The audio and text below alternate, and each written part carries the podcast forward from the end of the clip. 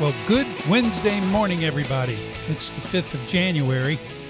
My title today is Barren or Bountiful. When I hear the word barren, I don't know, I think of Abraham's wife, Sarah, who didn't become with child until she was well past the age. The word barren means not producing or sterile or unproductive and unfruitful. Land that produces no crops are called barren lands. Fruit trees not bearing any fruit are barren.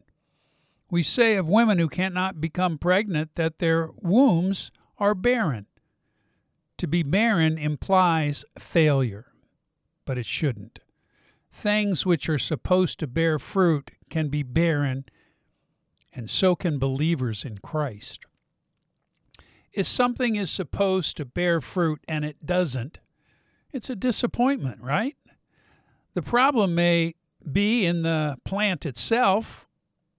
It may have been damaged, or the soil in which it has been planted doesn't have the nutrients that the tree needs to be able to do what it's supposed to do, and that's bear fruit. Or the tree and nutrients might be present, but there isn't water enough to make the whole system work. And you know what? Christians are meant to be bearing fruit. There are attributes or character qualities that we expect we should see in a believer. In fact, Jesus said these very words to his disciples in John 15, 16, quote, You did not choose me, but I chose you and appointed you so that you might go and bear fruit, fruit that will last. End quote. These were not just words to the 11 men still with him in the upper room. They're words for us as well. Jesus chose you and Jesus chose me, we're told in Ephesians 1 3. We have an appointment we have been chosen and appointed to go and bear fruit. And the fruit that He bears in our life is fruit that will last. Not, not like a banana that can't survive on the countertop for more than a week, or like apples getting mushy in the refrigerator. There is no shelf life for the fruit that Christ wants to produce in our bodies. His fruit being produced in us means it is meant to last, and it can, and it will. There is no shelf life for the fruit that Christ wants to produce in our lives. His fruit being produced in us, it's meant to last. It can and it will. And you will probably never guess what Jesus says next about the fruit he wants us to bear for him. And so that whatever you may ask in my name, the Father will give you. End quote. Now, for some, that kind of sounds like a blank check, right? What he says is not, quote, whatever you ask, the Father will give you, end quote. Now, the key phrase is whatever you ask in my name, end quote, which means according to his will. So, do you feel your Christian life is barren or bountiful? Are you seeing the fruit of his life changing you and making you a more Christ like man? Or are you just going through the motions of pretending to be a Christ follower by your own words only and not by your actions?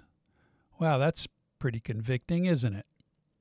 Where do you see the fruit that Jesus says he will produce in our lives? What fruit is remaining as a consistent part of your Christian life? If the tree is not producing fruit, then there's something wrong either with the tree, the soil, the water, and or the sunshine needed for the process to be producing the fruit the gardener expects. Here is where I think the problem lies and some of you really won't like this.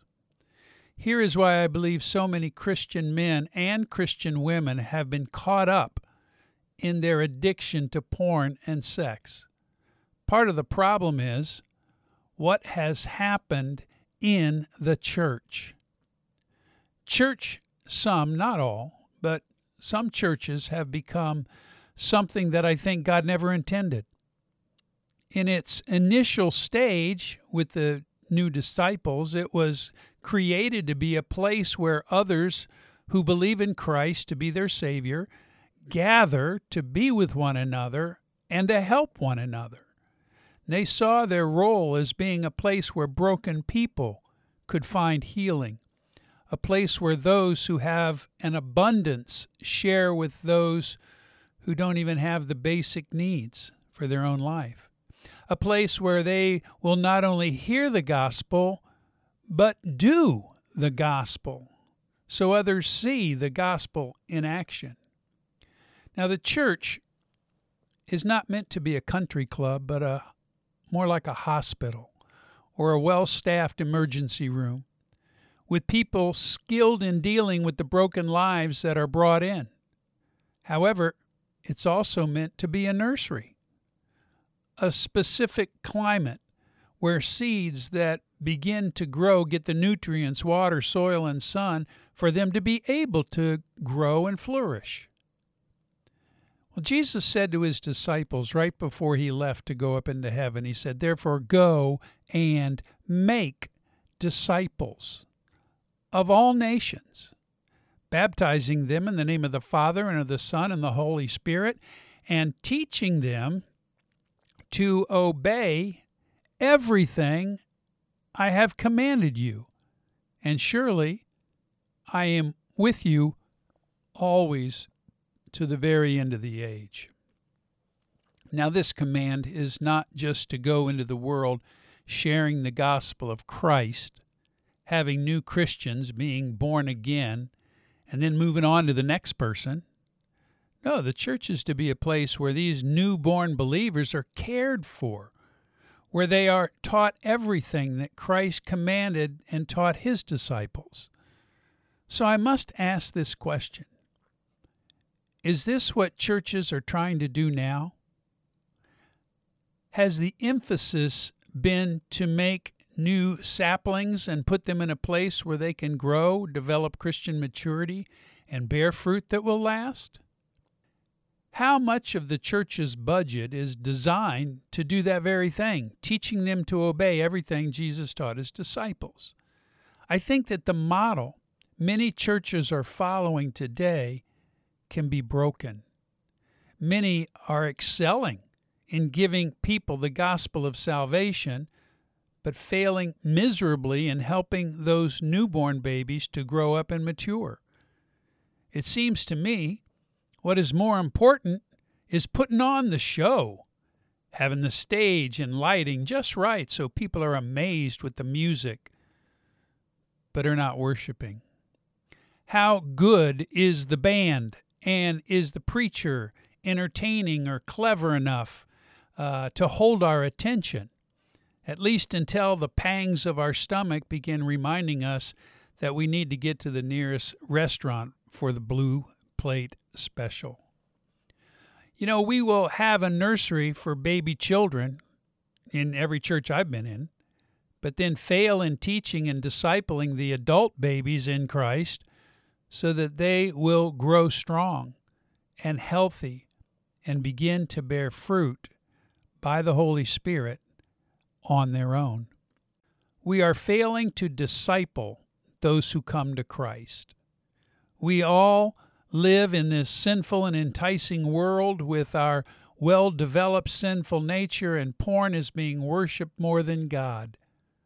Oh, that we would be doing the work of growing Christians into Christ like followers by teaching them everything that Jesus taught his disciples. Have you been discipled in your Christian life? If not, then somebody has not done their job. And we're going to talk more about this tomorrow. God bless you, my friends. I hope you're having a great new year. I hope you're working to walk every day in the fullness of the Spirit with the full armor of God on. so that you even stand a chance of standing strong in the strength of His might. God bless you. Take care. And we'll talk again tomorrow. Goodbye.